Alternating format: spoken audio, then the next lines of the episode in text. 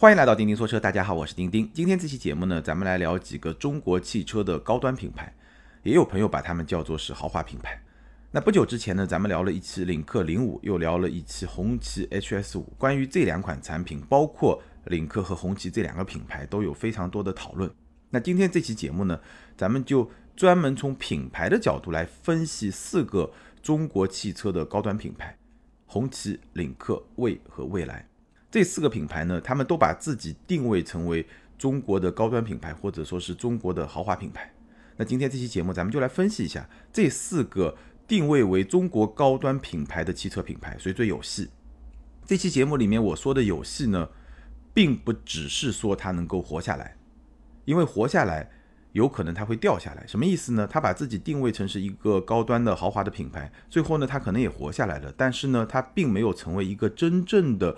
高端品牌、豪华品牌，它可能价格还是往下走，成了一个主流的终端的品牌，这个就不算是有戏。今天节目里面我说的有戏呢，是指它能够真正站稳，成为一个高端品牌或者说是豪华品牌。咱们来分析一下四个品牌，他们各自用了什么样的打法，他们有什么样的基因，以及因为有这样的基因、这样的打法。决定了它未来大概会有一个什么样的走向，跟大家分享一下我的看法，更多的是从整个品牌的层面来做一些分析。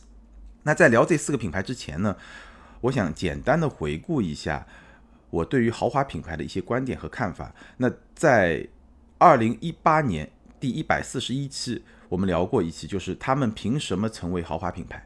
老听友可能听过那期节目，有些新听友如果没有听过那期节目呢，我也建议你去听一听那期节目，因为那期节目里面我也分析了豪华品牌的一些非常多的关键的一些节点，所以呢，可以作为咱们今天节目的一个基础。当然了，接下来我还是会把那期节目里面一些观点简单的再复述一下，这样的我们可以进一步往下分析。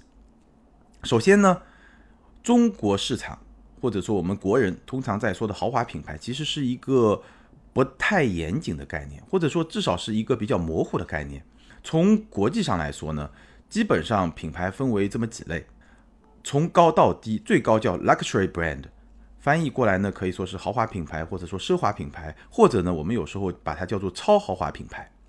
劳斯莱斯、宾利、法拉利、兰博基尼、玛莎拉蒂、保时捷这些品牌就是 luxury brand，就它是。奢华品牌或者说超豪华品牌，这样基本上就没有什么歧义。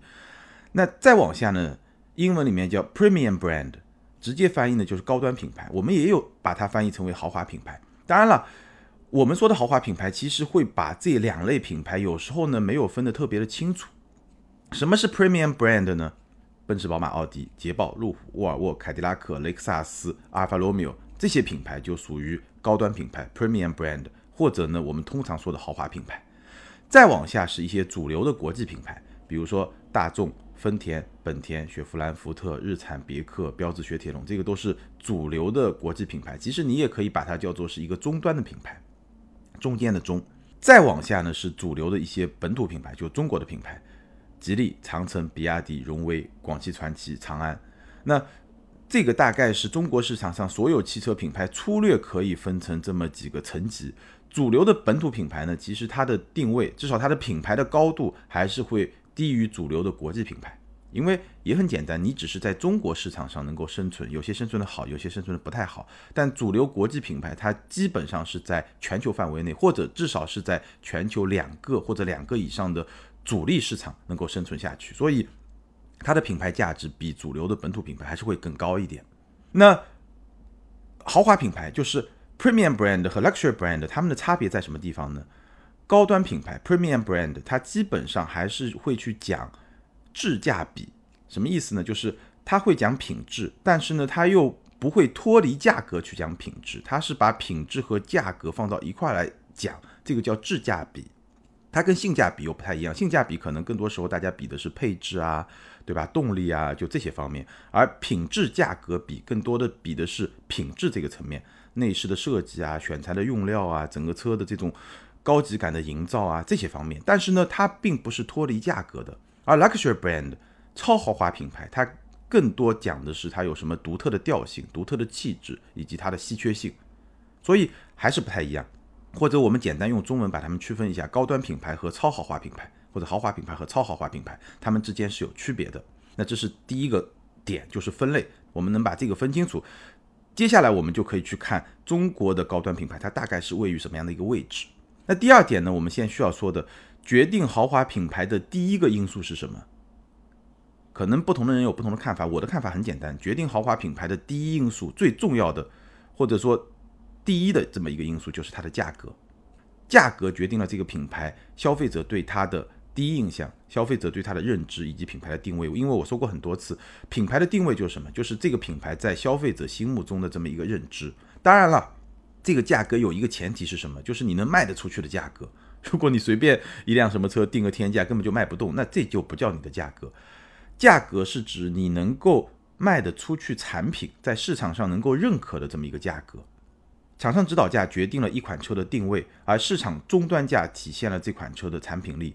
市场认可度、品牌力等等等等等等。当然了，短期厂商的指导价和终端成交价是可以有背离的，所以我们经常看到有一些品牌终端打折打得特别厉害。但是这种状况从长期来看是会影响到品牌价值的。所以长期来看，从车厂的角度来说，其实它是有强大的这种动力，让自己的官方的指导价和市场终端的这么一个实际的成交价。处于一个相对比较接近的状态，越接近越好。它是有强大的这种动力，所以为什么会有特斯拉、未来这种品牌搞直销，就是它能够更好的去掌控终端的价格。这两个价格短期内是可以有一些偏离的，但是从中长期来看，不可能是长期的大幅度的偏离，因为这个对品牌价值是有伤害的，而且最终。就像我刚才说的，你的官方指导价如果是一个根本就卖不出去的价格，那时间长了以后，这个价格就没有意义了。消费者也不会因为你定一个特别高的高价就认同你一个比较高的品牌的地位，这个是不可能的。长期来说，不可能长期的去背离。所以呢，一个品牌是不是豪华品牌，它在市场上是一个什么样的地位？其实最直接的一个因素就你看它的价格，它卖多贵，对吧？星巴克就是比瑞幸高端，但也有比星巴克更高端的咖啡品牌，这个都是一个。消费者最能够直接认知的一个因素，那什么因素能够去支持豪华品牌，包括超豪华品牌一个比较高的价格呢？因素有很多，品牌层面你有很好的故事，你有很长的历史，包括尤其是在汽车领域，你如果参加一些赛车的运动，那你就有可能有更大的一个品牌的溢价。产品层面，豪华品牌和主流品牌有一个。比较明显的差别在什么地方呢？或者说几个差别？首先，它的质感会更好。其实，你坐进一辆豪华品牌的车内，和坐进一辆主流品牌的车内，这个质感的感觉还是有差别的。包括外观，包括内饰，包括驾驶层面的某些因素，还是能够感受到质感的差别、设计上的一些差别、体验上的一些差别。包括有时候有一些高端技术，它会首先放在豪华品牌，因为有些车厂是有豪华品牌，也有普通品牌。对吧？这些差别是在产品层面的差别，还有一个差别呢，就特质，就豪华品牌它有更强烈的一些特质，比如说宝马，宝马在一九七零到八零年代，它的广告宣传语就是终极驾驶机器，所以运动始终是宝马的一个标签。奔驰就是豪华，奥迪就是科技，沃尔沃就是安全加上设计，雷克萨斯呢豪华、质量加上服务。所以豪华品牌为什么能卖？一些比较高的价格，这个就是它有品牌溢价。那我刚才说的这些就是它的一些品牌溢价。那上面这些观点呢，都是二零一八年第四十一期节目里面的一些核心的观点，我就不展开再来说了。有兴趣的朋友可以去回听一下那期节目。今天回顾这些基本的观点呢，我们还是要用来分析中国的几个高端品牌。首先，我刚才说了，所有品牌大概在中国市场，我们分成四个层次：超豪华品牌、豪华品牌。主流品牌、主流国际品牌和主流本土品牌，那基本上就从高到低四个层次。那在这么一个谱系里面，我们去看所谓的中国高端品牌或者中国豪华品牌，其实它是有两个层次。第一个层次什么意思呢？就是说它是来自中国的高端品牌，什么意思？它就是一个真正的豪华品牌。而且呢，我在之前也表达过这个观点，我认为如果中国真的要出一个豪华品牌，那它就必须是一个全球品牌。如果只在中国本土，它就不是一个真正的豪华品牌。所以，我们说中国豪华品牌它有两个层次。第一个层次就是来自中国的高端品牌，但它本身是一个全球品牌，它是一个全球的豪华品牌，这是必须的。这个是一个真正的豪华品牌。那第一个层次是什么呢？稍微低一点，就是只在中国市场的一个高端品牌，也就是说，它在中国市场，它能够成为一个相对比较高端的品牌。那基本上呢，也就是说，它在中国市场能够达到主流国际品牌的高度。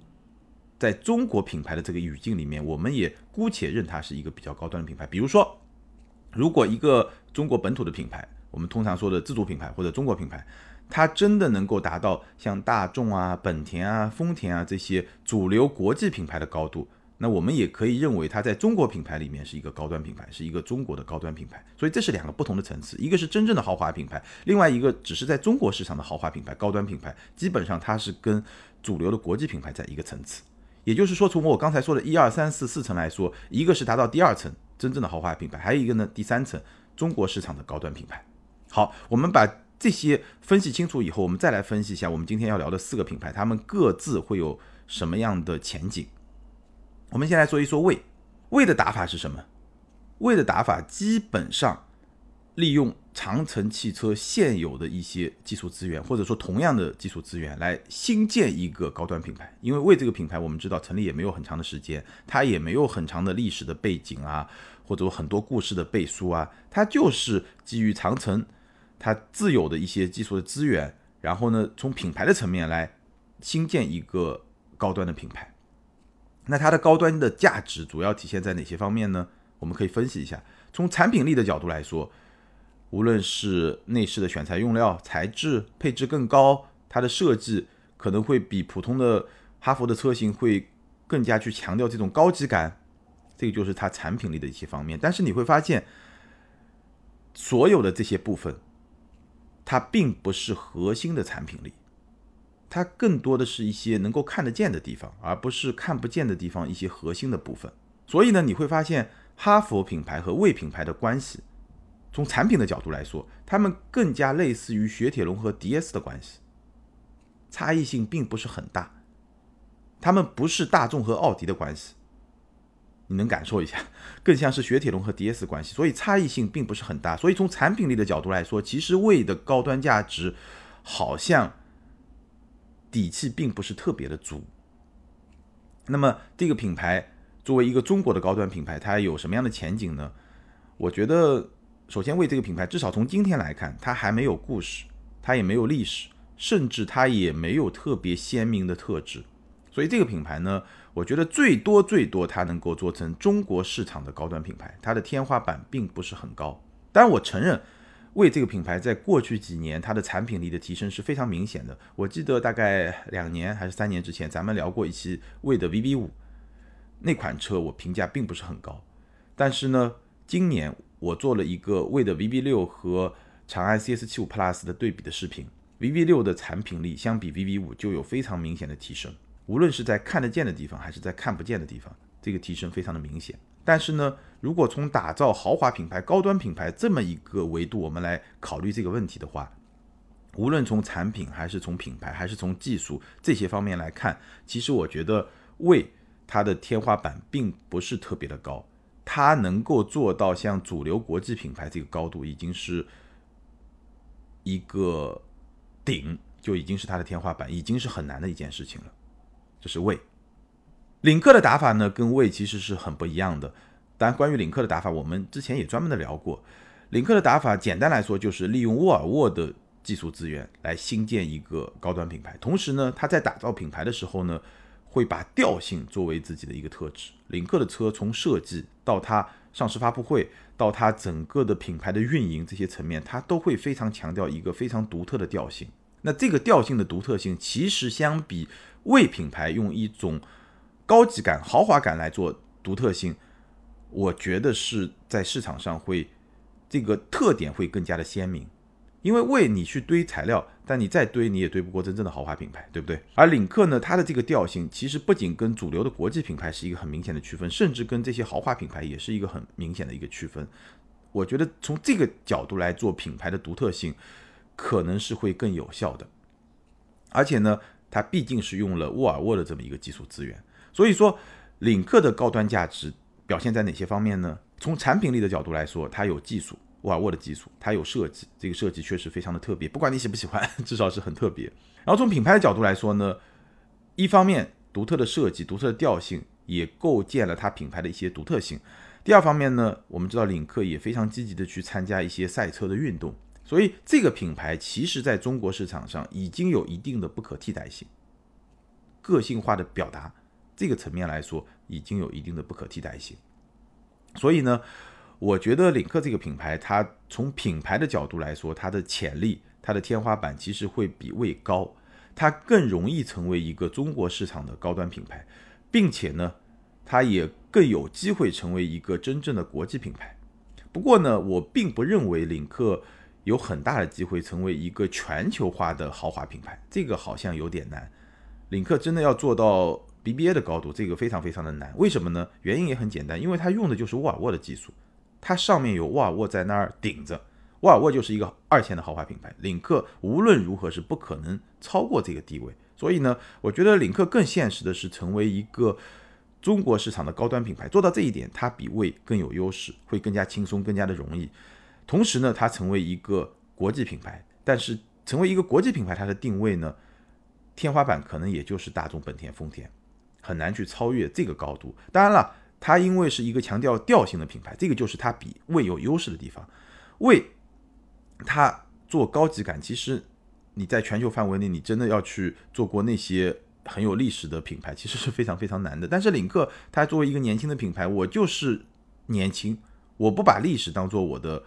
品牌的倍数，我就是年轻，我就是独特的设计，我就是去迎合今天年轻人的这些口味，他们特别喜欢的那种调性、那种风格。从这个角度来说呢，我觉得领克的天花板会比魏稍微高一点点。更关键的是什么呢？它会更加容易去在这个市场里面占据一个它独有的一个生态位，一个很独特的这么一个地位。这个是领克。红旗呢？红旗的打法跟。前面两个品牌也不一样，其实今天我们要聊的四个品牌打法都不一样。红旗的品牌高度是现成的，就放在那儿，供在那儿。红旗的历史，它的那些故事都是不可替代的。我之前也说过，在中国品牌里面它是独一无二的。所以红旗要做的事情很简单，它可以聚焦在一件事情，就是努力去提升自己的产品力。当然，品牌不是说不做，一个有历史的品牌，它也需要跟当下。做结合，它也需要去适应当下的消费者的这些需求，包括年轻消费者的需求，这个还是要做的。但是呢，对红旗来说，更重要的事情就是提升它的产品力。红旗这个品牌，它的高端价值主要就在品牌力，它的故事、它的历史、它的这些独特的调性，这个就是红旗品牌最核心的价值。红旗需要做的一件事情，就是让自己的产品力能够配得上它的品牌力。我之前说过，H S 五为什么卖的这么好？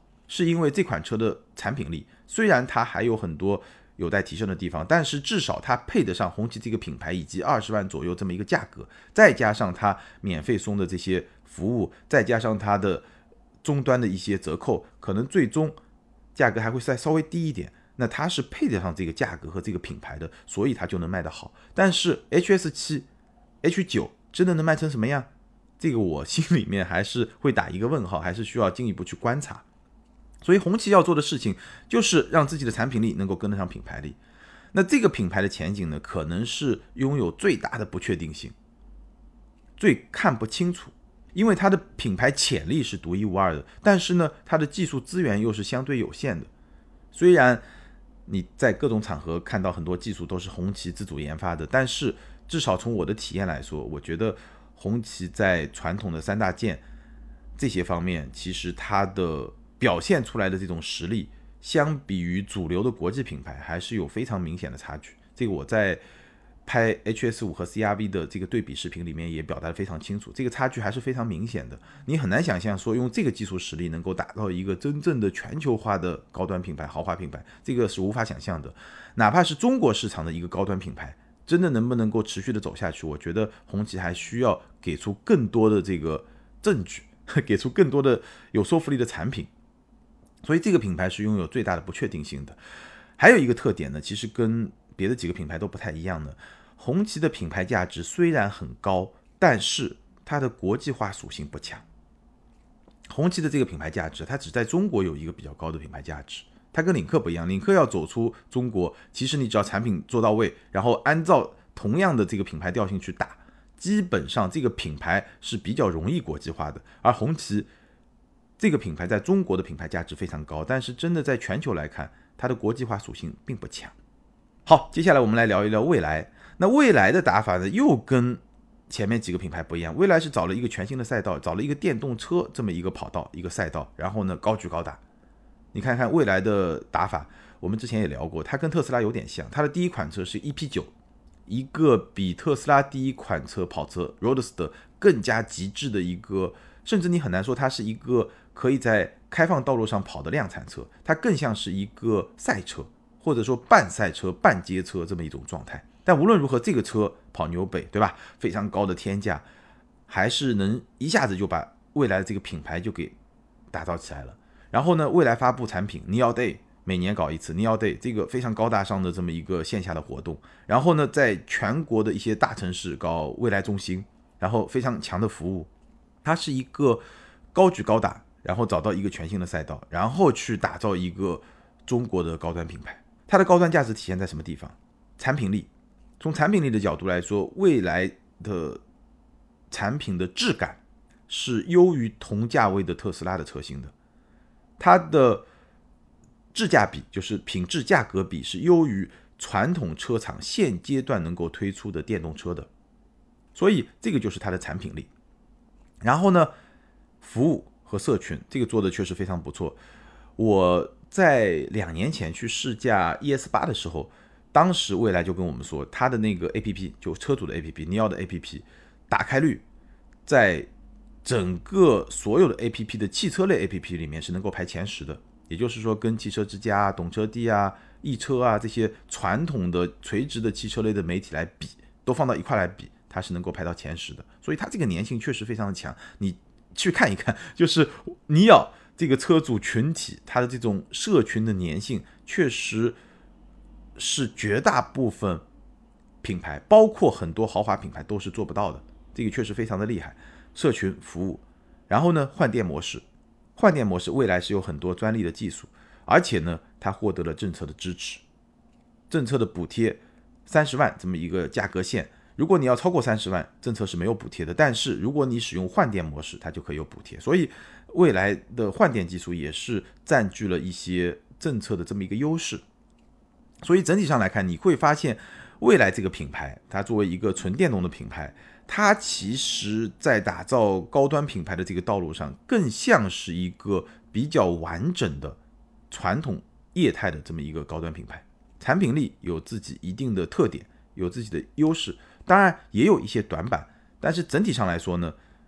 还是能够达到一个比较高端品牌的这么一个高度，它的价格也是，而且今年以来整个销量也在往上走，说明这个市场对它的价格还是比较认可的。然后呢，从品牌的角度，对吧？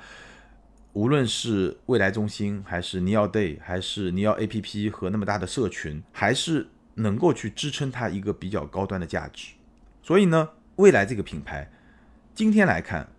你已经可以把它说成是中国市场的高端电动车品牌，我觉得这么一个定位，未来基本上已经站稳了脚跟。去年，尤其是下半年，可能是未来最艰难的时候，但是呢，到了今年，尤其到了第二季度之后，整个品牌确实给人的感觉会更加的稳定，而且从实际终端的销量来看，我觉得它确实已经站稳了中国市场高端电动车品牌这么一个地位，但是呢，还没有走向国际化。那这个会是下一个比较大的这么一个挑战。好，那我们刚刚分析了四个中国高端品牌，他们各自的打法和各自的现状，以及他们可能有的这么一些前景。简单总结一下，我觉得现在的中国的高端品牌仍然走在第一阶段。什么叫第一阶段呢？就是努力去成为中国市场的高端品牌。中国市场的高端品牌放到国际，基本上就是一个国际市场主流品牌这么一个水平。他们现在还在。中国本土市场来对抗国际的一些主流品牌，甚至还是处于一个相对弱势的地位。我刚才提到的这些中国品牌，除了蔚来，蔚来因为是在电动车另外一个赛道，那三个汽油车的品牌，蔚、领克、红旗，其实现在就是在中国市场上跟一些主流的国际品牌厮杀，而且呢，暂时他们的品牌高度，实际能够卖得出去的价格，消费者的认可度，基本上还是跟二流的国际的主流品牌。来对标，性价比各方面。所以呢，这个就是现状。虽然我们在很多场合在讨论中国的豪华品牌，甚至我看到有一些媒体、产业类的媒体已经把红旗放到豪华品牌的销量榜里面去做对比。但是事实上，我们要知道，其实他们并没有达到那个高度，他们还在第一阶段，甚至第一阶段的目标还没有完全的达成，还在努力。那真正的挑战在什么地方？我们聊过很多期的国产车，其实。去年我就说，未来我会关注更多的国产车、中国品牌。那今年呢，我看了一下，确实聊了非常多的国产车、中国品牌，包括中国的高端品牌。这么多车体验下来，我的感受啊，最大的两个挑战，第一呢就是品牌，第二呢就是技术。技术确实，除了说像吉利，对吧？通过收购沃尔沃获得了一些高端技术之外，纯靠自主研发的，至少在汽油车领域，这个技术确实还是有非常明显的差距，而且。可能真的要追上去，还是会非常非常的难。那第二呢，就是品牌，品牌也是一个很难，因为品牌需要历史的积累，需要非常长期的去做一些运营。所以呢，我觉得中国高端品牌如果真正要成为一个我刚刚说的第一个层次全球化的高端品牌，我还是认为在电动车、在智能汽车领域会更加有希望。在传统汽油车的领域，我们现在比较现实的目标还是做一个。能够在国际上站稳脚跟的主流品牌，能够做到像丰田、本田的高度，已经是非常非常非常不容易了。这个就是中国高端品牌的现状。好，关于中国高端品牌，咱们就聊到这儿。我相信对于这个话题，很多朋友都会有很多看法。欢迎广大的听友把你的想法在评论区留言，和更多的听友和钉钉来进行互动。你觉得哪一个中国品牌，哪一个中国高端品牌最有可能站稳脚跟，最有可能？发展成为真正的全球化的高端品牌。好，还是那句老话，留言和评论永远都是对钉钉最大的支持。接下来我们来看上一期节目的听友留言。那上一期节目呢，咱们云评了一下全新奔驰的 S 级，评论区非常的热闹，也是分成了两派或者说三派，一派是挺奔驰的，一派是倒奔驰的，还有呢比较中立派都有。我们找两个比较有代表性的观点跟大家分享一下。ID 是皮皮蓝这位听友他说。作为一个九五后，以及家里拥有一台 W 二二二迈巴赫六八零，还有自己开的二手 W 二二二 S 六三 AMG 的车主来说，当第一次在抖音上看到新款 W 二二三的网图时，给我感觉这是大一号的中改 E 级，完全没有办法接受这样的外观和内饰。毕竟奔驰不是宝马，宝马七系外观可以做的年轻运动一点，而且七系有分 M 运动和豪华套装两种风格，可以让车主自己选择来适应各种人群。但是新款 S 级做的这么运动，真的是买 S 的人要的感觉吗？个人觉得 S 级的神话就没落在 W 二二三上了。现在二手市场的 W 二二二应该会很抢手。最后祝节目越来越好。首先感谢你的祝福。这位听友的观点呢是不太喜欢新款的 S 级，我觉得很有代表性。确实，可能很多朋友会觉得新款的 S 级没有那么大气。其实我心里也有这样的想法。当然了，最终市场表现怎么样，我们可以拭目以待。下一位听友 ID 是 Seg S E G G E 啊，Seg 这位听友他说，钉钉作为七零后还能有拥抱变化的心态，真不错。作为九零后，从外观看还是觉得时代 S 气场强得多，但仔细研究了细节，包括裸眼 3D 的仪表盘、强大的大尺寸 AR HUD、实用的氛围灯等科技配置，还是会觉得很心动。看了大灯的科技感之后，也会觉得大灯没有这么难看了。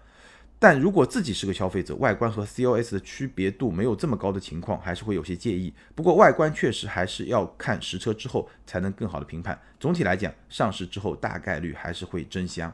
那这个观点其实也是有一定的代表性的。好，感谢所有听友的留言，也欢迎这两位听友把你们的联系方式通过喜马拉雅后台私信给我。你们将获得的是由途虎养车网赞助的 Wilson 微送超强镀金系列汽车漆面镀金，价值一千二百九十九元。这是一款日本原装进口的漆面镀金，保持时效在一年左右，而且可以在全国的途虎线下店免费施工。那具体的领奖方式可以参考咱们每期节目的节目简介。